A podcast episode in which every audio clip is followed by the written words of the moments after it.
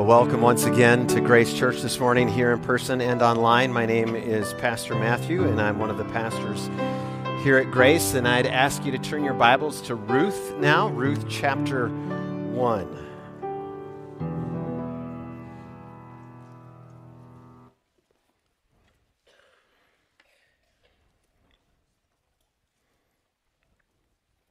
Ruth chapter 1, and before we dive into this remarkable story, let's pray together.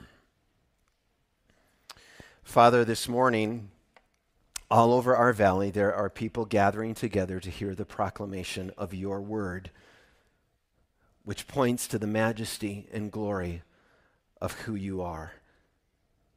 We are grateful for fellowships like Temple Baptist Church, where Pastor John will be preaching this morning, for the Vineyard and Pastor Jason, for Clearview Community Church and Pastor Zach, for Cornerstone and Pastor Charlie. Our valley is blessed by these congregations and these men, and we ask your blessing upon them today, that their services might bring people one step closer to Jesus.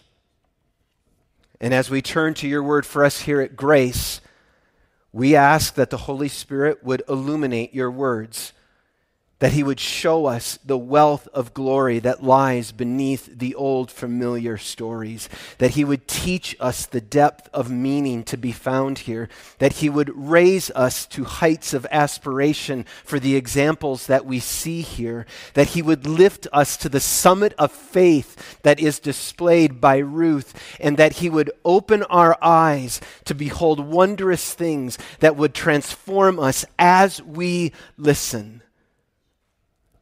Yes, and very amen. In Jesus' mighty, mighty name. Ruth chapter 1, verse 1. In the days when the judges ruled in Israel, a severe famine came upon the land. So a man from Bethlehem in Judah left his home and went to live in the country of Moab, taking his wife and 2 sons with him. The man's name was Elimelech, and his wife was Naomi.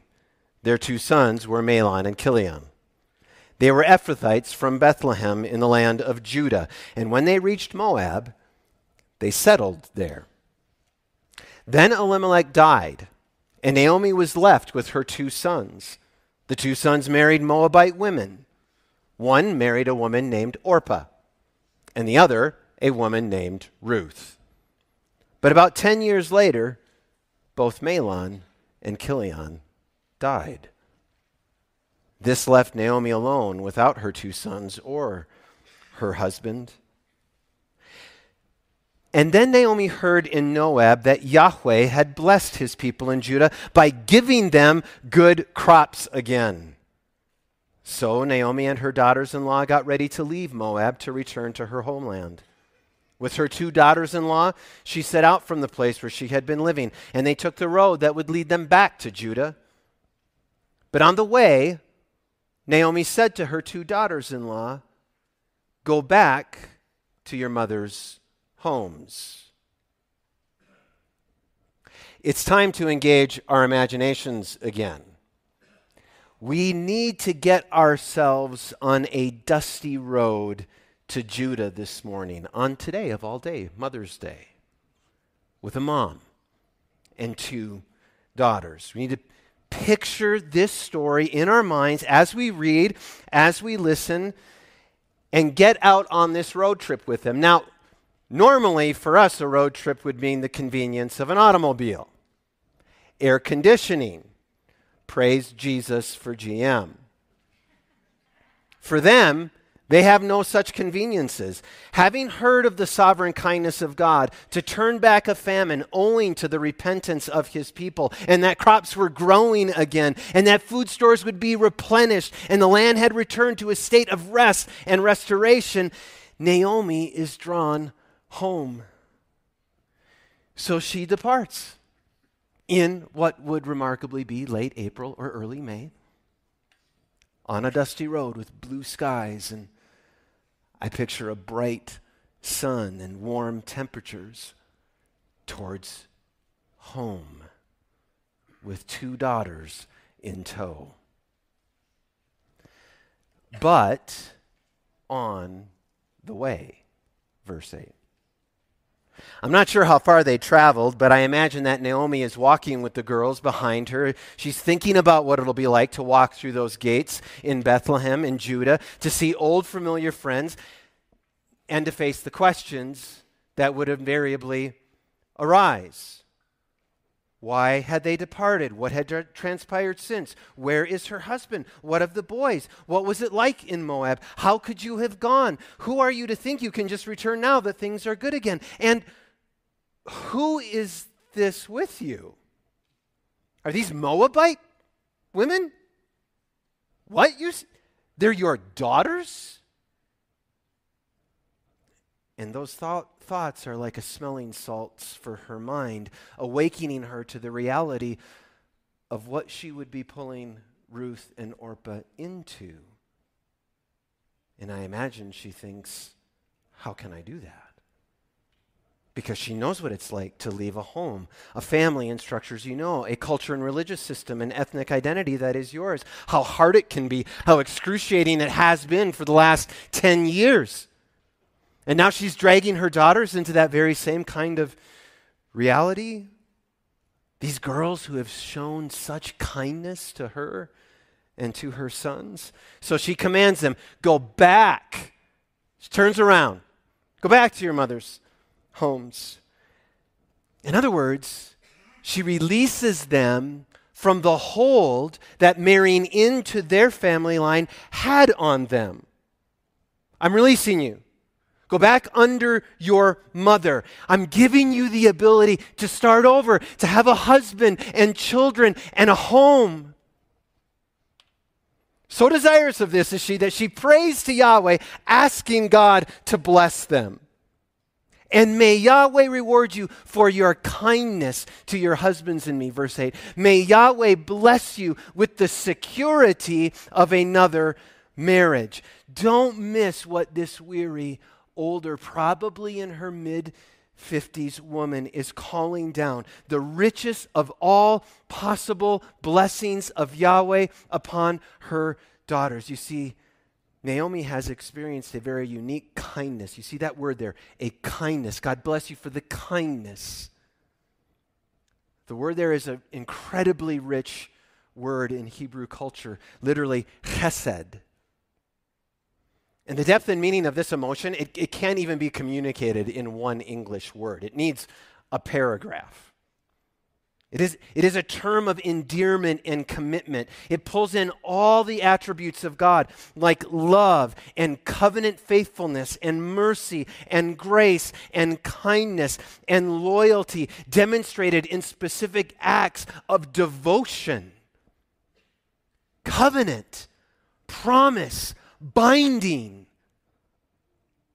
That's what Naomi has felt from these girls. Loyal love. And she's been deeply moved and impacted by it, so much so that she's now calling for her God, Yahweh, bless these girls with your chesed love, your covenant faithfulness, your commitment.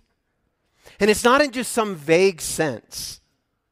She doesn't just pray, God, just be with them. She prays very specifically that they would enter into another kind of security, another marriage. Because that's what widows need. Widows in the ancient Near East, young widows, without a man to provide and protect and care for them, are left in a very dangerous place. And where you find security as a widow in the ancient Near East is inside of a marriage. And it's a very particular kind of security. A place where one may rest, not in a kind of just relaxing, but a rest from anxiety and worry, a peace, a settledness. That's what Naomi prays for these girls. She doesn't want them connected to her life now. That could just be, it may just be a life of wandering, a life unprotected. Why would you come with me? It's a beautiful thing she's doing, isn't it? And yet this beautiful wish tears them up. For, verse 9, she kisses them goodbye, and they all broke down and wept. And so do you see them there on the road, an older woman in her 50s and two younger women in their early 20s, huddled together in the dust and the wind, weeping. And the girls with tear-stained cheeks and probably running noses speak through their sobs, "No way, Naomi. We want to go with you. We want to go with your people. Don't send us away." In other words, we don't care about the potential of what we're leaving behind. We've loved having you as our mom. We've loved our lives together. We love you. And we're going with you. But, verse 11, Naomi replied, "Why should you go on with me? Can I still give birth to other sons who could grow up to be your husbands? No, my daughters, return to your parents' homes, for I am too old to marry again. And even if it were possible, and I were to get married tonight and bear sons, then what? Would you wait for them to grow up and refuse to marry someone else? Of course you wouldn't do that." You see, she's tying into what would culturally be true. She's raised a Jew. She knows that what God had said is that another brother in the home should take when a brother dies and a woman becomes widowed. Another brother in the home takes on that widow and any children and bears responsibility for caring for them. But there are no other heirs. Mahlon and Chilion have both died. And so Naomi says, are you saying that you're going to wait around for another heir to rise up in our family line? It's ridiculous. But there's even a bigger problem and reason that Naomi has in mind. Verse 13, "Go, because things are far more bitter for me than for you, because Yahweh himself has raised his fist against me." In other words, you don't want to hitch yourself to this train. I understand it would be hard for you to go home, to start over, to wonder if there is a man in Moab who would take you in, having been married to Israelites, to hope that you could be accepted back into your clan and community. I know that will be hard, but do you not see that your prospects with me are far more bitter? Mine is a far more bitter situation. Yahweh himself has raised his fist against me. And here she ties into the rich language of her own history, seeing that Yahweh had raised his hand against Egypt, Exodus 9, had raised his hand against her forefathers in their rebellion, Deuteronomy 2, had raised his hand against Judah in her own recent experience for their rebellion, Judges chapter 2. What Naomi is saying is, in the same way that he had in all those times, Yahweh has made me his enemy. She's looking at this girl and saying, is that what you want?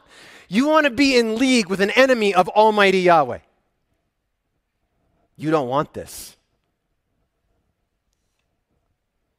And again, they wail and weep.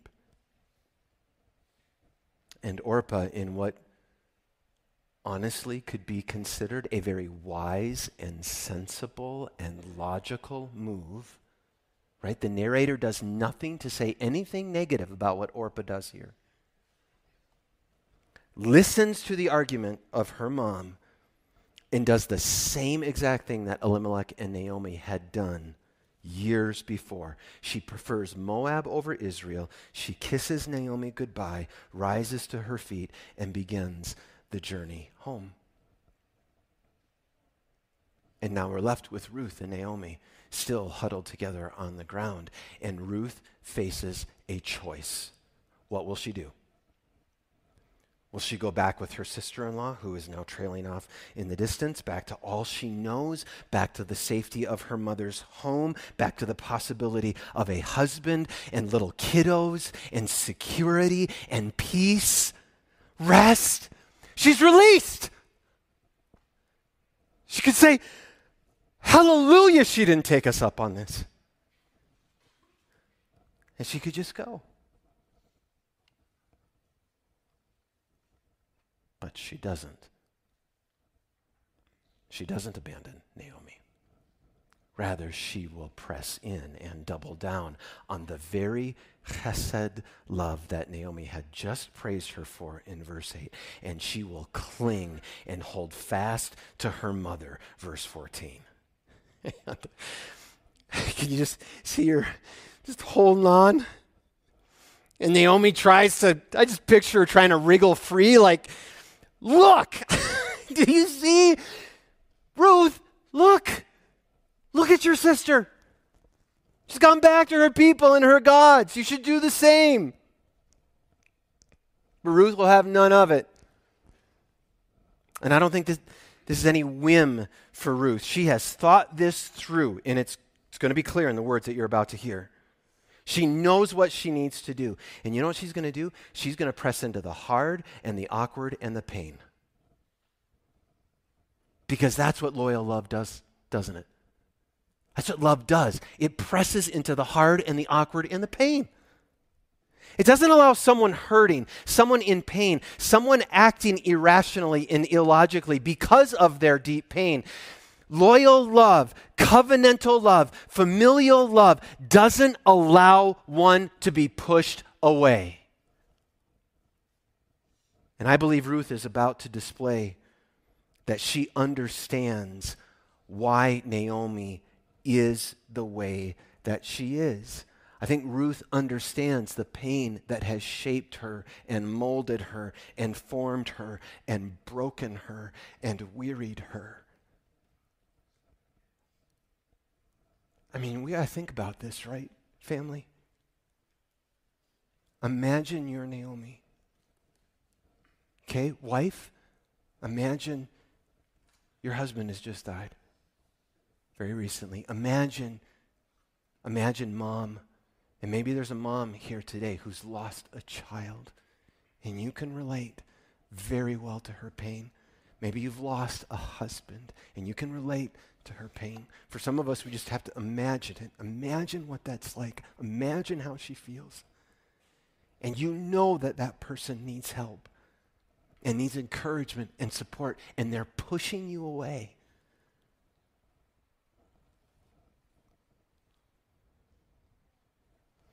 When you're in a place like that, don't you wish you had someone who wouldn't be pushed away? Isn't it fantastic when someone pushes through all of your objections and clings to you and loves you and hugs you and holds you and takes you out for dinner or to a movie or whatever and just won't go? Ruth has lost a husband herself. Don't forget that. She's a widow herself. And she is providing here a shining example of daughter love. And this is not, friends, this is not drippy sentimentalism. This is not like some kind of rom-com movie, you know, an orchestra is playing in the background. This is convictional commitment from this woman. Listen to her. Do not ask me to leave you and turn back. It's a command. It's stern. I will not abandon you. I will not go back. I don't want to hear about it again. Wherever you go, I will go. I am turning my back willingly on my country. I am saying goodbye in this moment to everything I know. I leave it behind to be with you, come what may. I am not going anywhere ever. Wherever you live, I will live. I am making my home with you and my life with you, fully aware that it's going to be hard. We're widows. We're alone. We lack safety and protection. I get that, but I will not leave you to face it alone. I will make my place with you even if we have no place, no prospects, nobody, because we will at least have each other. Your people will be my people. I don't know what your people will think of you, but I do know what they will think of me, and it will not be good. I understand I will not be popular, that I will not be welcomed, that I am an unclean foreigner of an enemy ethnicity. I know there will be opposition to me and even attacks on me, but your people will be my people, and your God will be my God.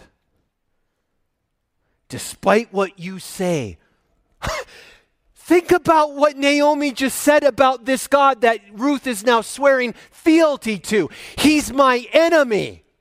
Yeah, that God will be my God.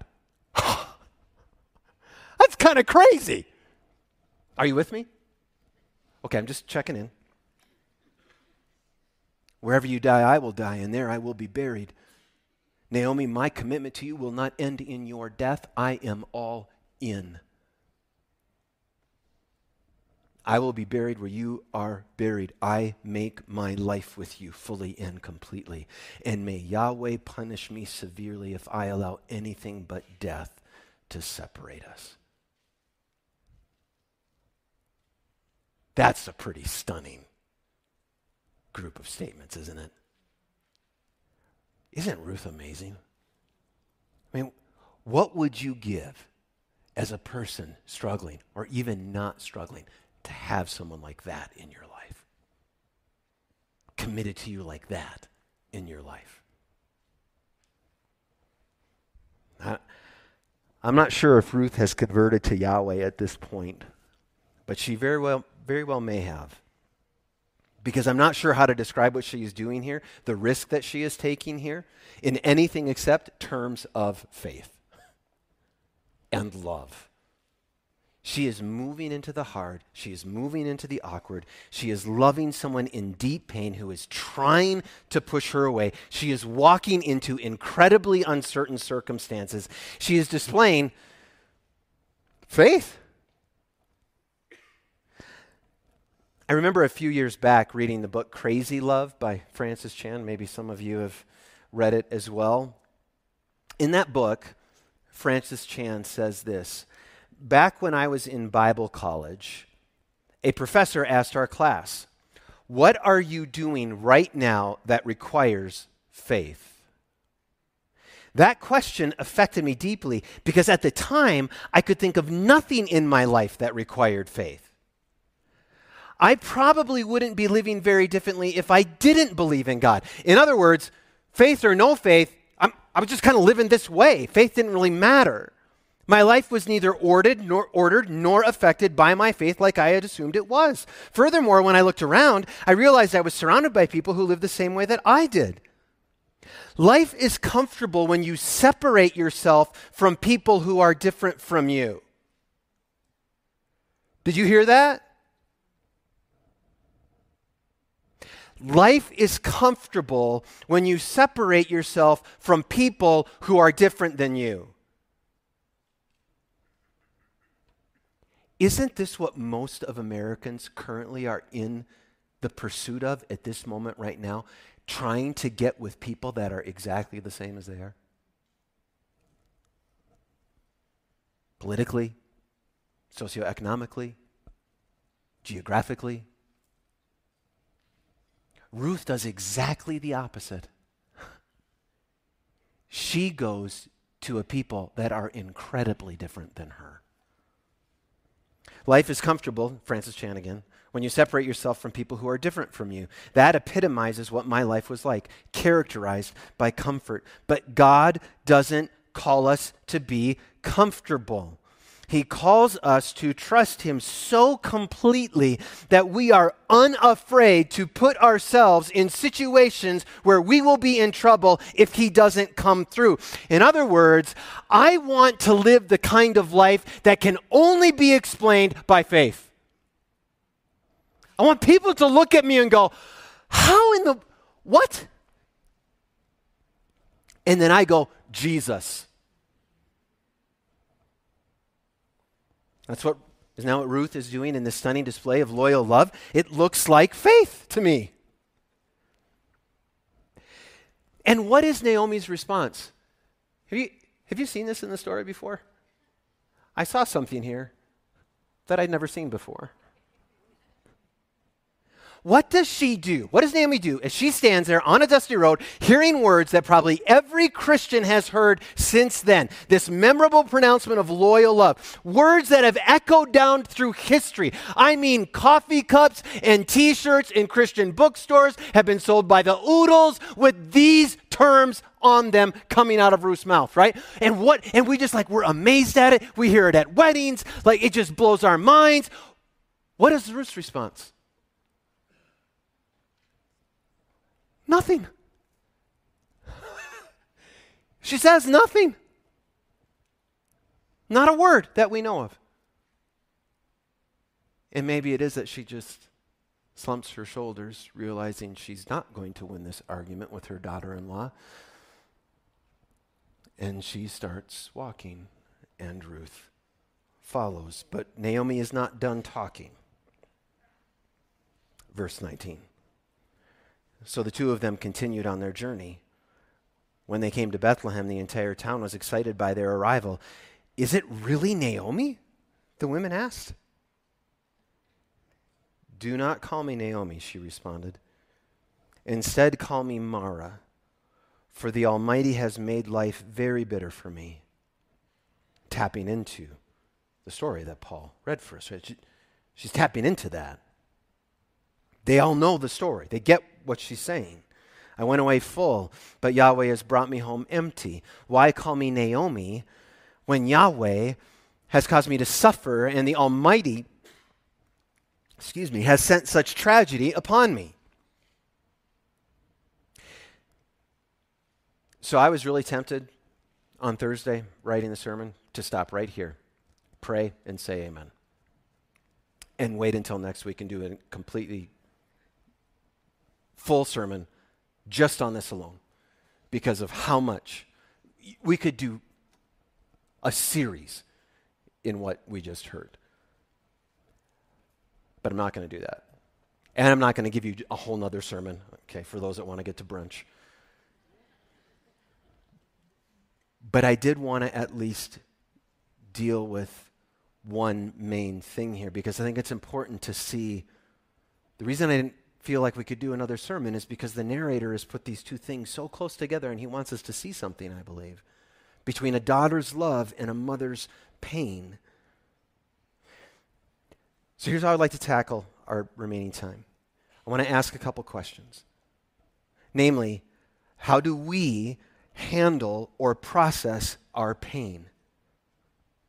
What do we do with our pain? And importantly, what do we do with our pain in relationship to our belief in the sovereign kindness of God? So how do we process pain, and how do we do that in view of the sovereign kindness of God?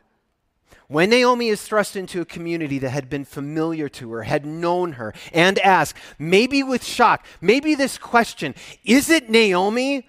Maybe that's because she is so broken and so wearied and so affected by the last 10 years of her life. I mean, think about this. You know those pictures that we see of presidents before they go into office and then after they come out of office, right? And they look like they've aged like 20 years in 4 years, right? Like, why? Because that's what stress does to a person. It affects them physically. And maybe they're shocked. Maybe the question is this really Naomi? Like, maybe she looks that bad because of how hard it has been for her. And when Naomi hears her name in the context, right, imagine the memories that are flooding back. The community that she had lived, the familiar faces and the people that she knew, and now they're asking this question this way, and she hears her name, which means pleasant one, delighted one. I think that the name feels like a slap in the face. And so she just recoils against it, like, don't call me that. Like, my life represents that not at all anymore. I'm changing my name to be in line with who I am now. Call me Mara, because he's been bitter Do you see the first thing that she does here?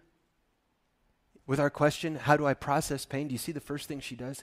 She shares it. Let's not be too hard on Naomi. She's mourning. She's grieving. My goodness. You know, the older I get, the more I realize how impatient we are with each other. We think, well, it's been 10 years. What's she sad about still? I'd love to ask a widow in this church who's had a husband gone for more than 10 years. I'd love to ask her, do you still feel sad sometimes that he's gone? What do you think she's going to say? You're darn right I do. There are nights when I sit there alone and the tears start flowing out of nowhere. She's giving voice to her pain. The wounds are feeling fresh all over again. Because this place, when she left this place, she had a man and she had sons, and now she's here and she has nothing. She's had to swallow bitter pills. And what she's doing here is not wrong, family.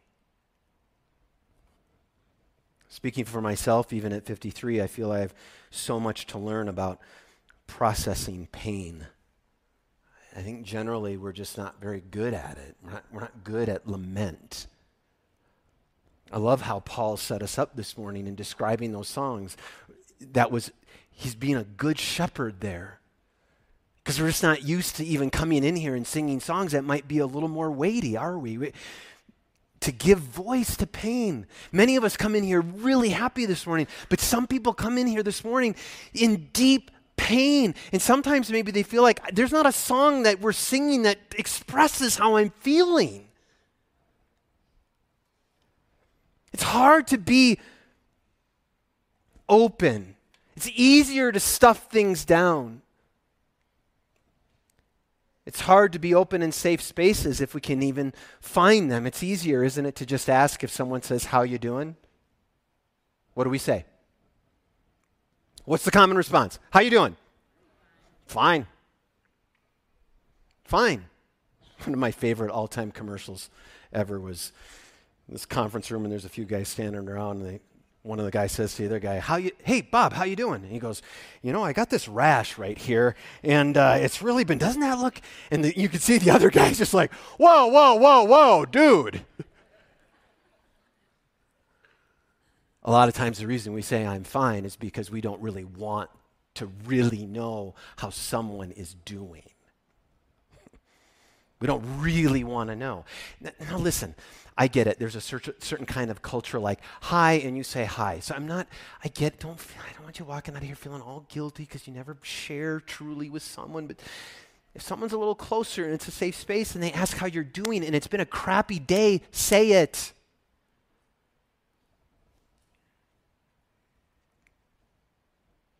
The second thing to notice about Naomi is that she places her pain in the context of her theology. Now, let me get rid of another Christian phrase for us here at Grace. Sometimes you may have found yourself saying, well, you know, I'm not really a theologian. Yeah, you are. Everybody who believes in Jesus is a theologian. Theology just means the study of God. Do you think about God? Welcome to theology. I now grant you a certificate. You're all theologians.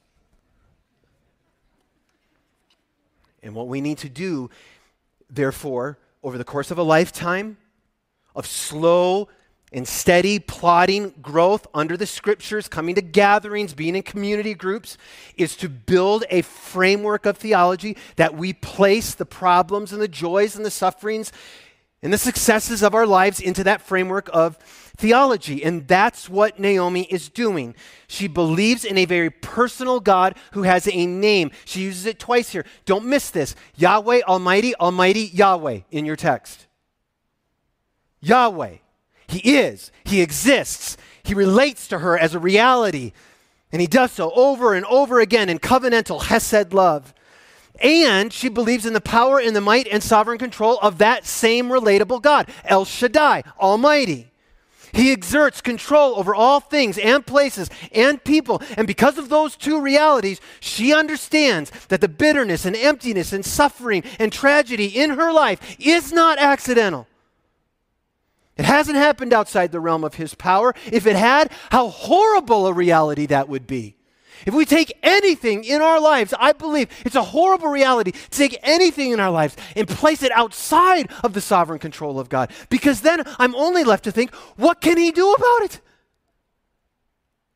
if it wasn't there in the first place? But a problem remains here for us, right? He's sovereign over the tragedy. He's in control of the suffering. He rules over the pain. So Naomi is right. It's good theology. He's brought this. And yet she's hopeless, it seems, doesn't it? Despairing. Here's the thing. I don't think Naomi has worked her pain and the sovereign kindness of God all the way through quite yet. And we want to be patient with her and each other.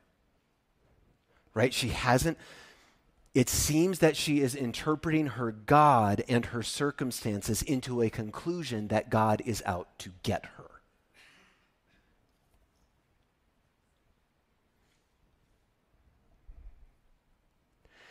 I can remember a time very recently in my life when I looked at the circumstances of my life, what felt like the burnt out rubble of my life, and the only conclusion that I could come to is I think God either doesn't like me all that much or he may even hate me.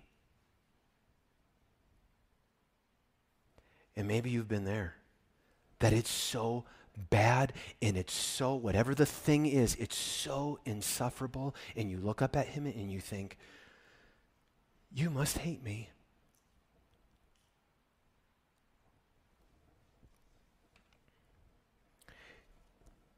But she didn't remember her own story of Mara, did she? She didn't remember that the bitterness could be turned to sweetness. She didn't remember that the same God who had brought them to that place of bitter water was the God who heals. Her own story.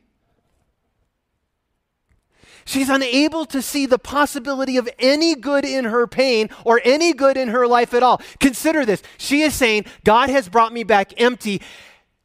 Who's standing next to her, family? And what she just said, isn't that what pain does? Sometimes pain blinds us to the good even inside of our pain. It's so hard, we can't see it. She can't see. Ruth, I'm with you. Wherever you go, I will go. I'll live where you live. I'll die with you.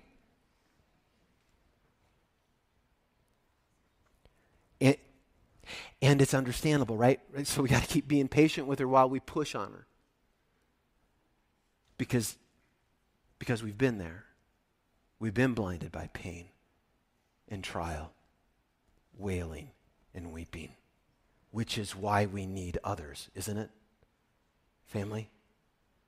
Isn't this why the Ruths are so incredibly vital? I have said so often to people in pain in my study, and I'm talking to them, and they can't see it. They just can't see him. They can't see goodness. So often, you know what I've said? I'm going to have enough faith for the both of us right now. Okay? You can borrow my faith. I'm going to have enough for both. I see that you don't believe. I got you. I ain't going anywhere. Borrow some of my faith. And then God brought me to a point in my life where some stupid disciple of mine turned that sucker right back on me. And I'm like, he doesn't love me. He doesn't care for me. Oh, things are going to be great, Matthew. No, they ain't. Some were sawn in two. That's me. I can see it. And then this friend said, I'm going to have enough faith for the both of us. Oh, man, using my own stuff on me. But that's what we need, isn't it? We need Ruth types who won't get pushed away easily. That's what we need to be for each other, Grace.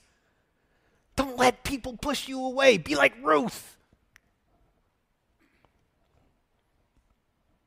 Aren't we a place where anybody can grow?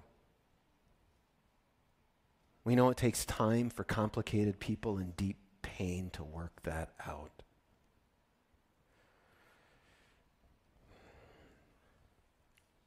So we were talking about this story. I'm landing the plane now, for those of you doubting. We're talking about this story at staff meeting this week. And something Pastor George said, and you know, goodness, isn't Pastor George so good at walking with people in pain? My goodness. Something he said struck me, and I wrote it down. Here's what he said. We've got to help people turn from the why into what am I going to do with this? That's good right there. That's gold. We've got to help people turn from why into what am I going to do with this? Why, when we ask the question why, okay, there's this pain. Why? Why can leave us stuck? Why can leave us bitter? Why can leave us feeling like God is out to get us? Why will very rarely get fully answered in this life because we do not see as God sees, and he so often does not give us his view. But what am I going to do with this? Now that can get us somewhere, family. Embracing the pain can actually bring healing. Isn't that interesting? Embracing what the pain may do in our lives, for our lives, can help us move forward one step closer to Jesus. Pastor George sounds so much like Jesus. Do you remember the story of Jesus and the disciples, and they're on the road and there's a blind man? And what did the disciples ask? They ask, why? Why, Jesus? Why is there this pain? Why is there this trial? Why is there this suffering in this man's life? And do you know what Jesus does? He doesn't let him ask the why question. He gives it to what purpose? And his reply is that the works of God might be made manifest in him. So among the many reasons that God may be using pain in your life right now, what if one of them is to manifest his glory in you, in how you deal with and walk through that pain? Trusting him. Reliant on him. More aware of him. Dependent upon him. C.S. Lewis in The Problem of Pain writes this, pain insists upon being attended to. God whispers to us in our pleasures. He speaks in our consciences, but he shouts in our pains. It is his megaphone to rouse a deaf world.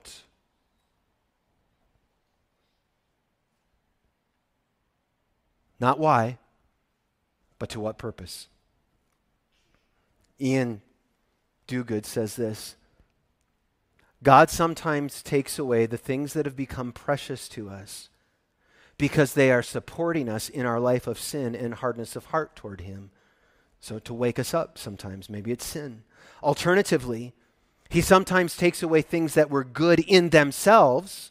So it's not a sin issue because he wants to use our lives as a powerful testimony of the sufficiency of his relentless grace in the midst of our weakness and loss.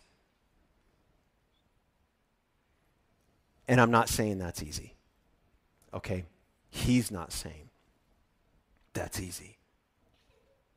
Invariably, though, he has not brought these trials and losses into our lives. Here's what we can be sure of. Because he hates us or is seeking to afflict us or get even with us for our sin. On the contrary, if we are his children, if we believe, worship team, would you come up? So you see, the whole story has been headed towards this. All of it's headed towards this right now. The issue is, do we trust him? Are we casting ourselves on the mercy of God, as you sang this morning? Are you believing that he's going to bring you into the promised land? That you know? Are you saying goodbye to all the afflictions and the trials, knowing they'll be in the rearview mirror one day because you believe in Jesus? This story is about Naomi and Ruth, but most importantly, it's about Almighty God and his kindness in your life, even in the midst of your pain, because he wants you to receive more of himself. Naomi can't see it. Paul said it so well at the beginning, right? Folks, the story isn't over yet. It's only been chapter 1. So we're leaving her right there. She can't see it yet. Her story's not done, and neither is yours. She can't see that the sovereign kindness of God has been there all along. It's been there in the departure of a famine. It's been there in the loyal love of a daughter who refuses to abandon her mother. And as the story closes, it's there again. Verse 22, they arrived in Bethlehem in late April, early May, at the beginning of barley harvest. Do you think that's an accident? I don't.